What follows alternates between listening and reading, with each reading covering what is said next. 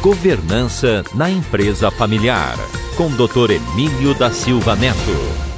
Quebrando paradigmas do passado, hoje em dia as empresas familiares sabem que existe um novo jeito de cada membro participar do negócio em família, cuidando profissionalmente do patrimônio da família, sem precisar estar ligado diretamente à gestão.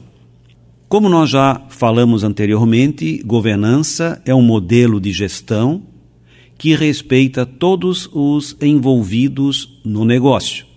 Para os mais sofisticados, os envolvidos são chamados de stakeholders.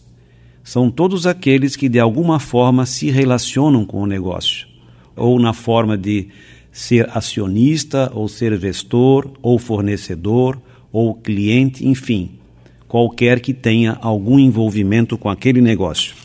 E esse respeito a todos é a pedra fundamental da governança.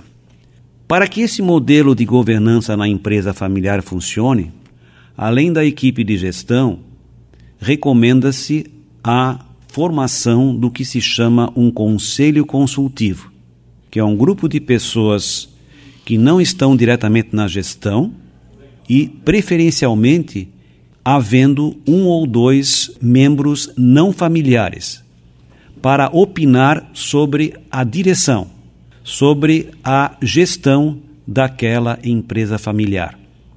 O conselho consultivo avalia as decisões da equipe dirigente, dando sugestões e redirecionamentos. É muito importante a existência de um conselho de família.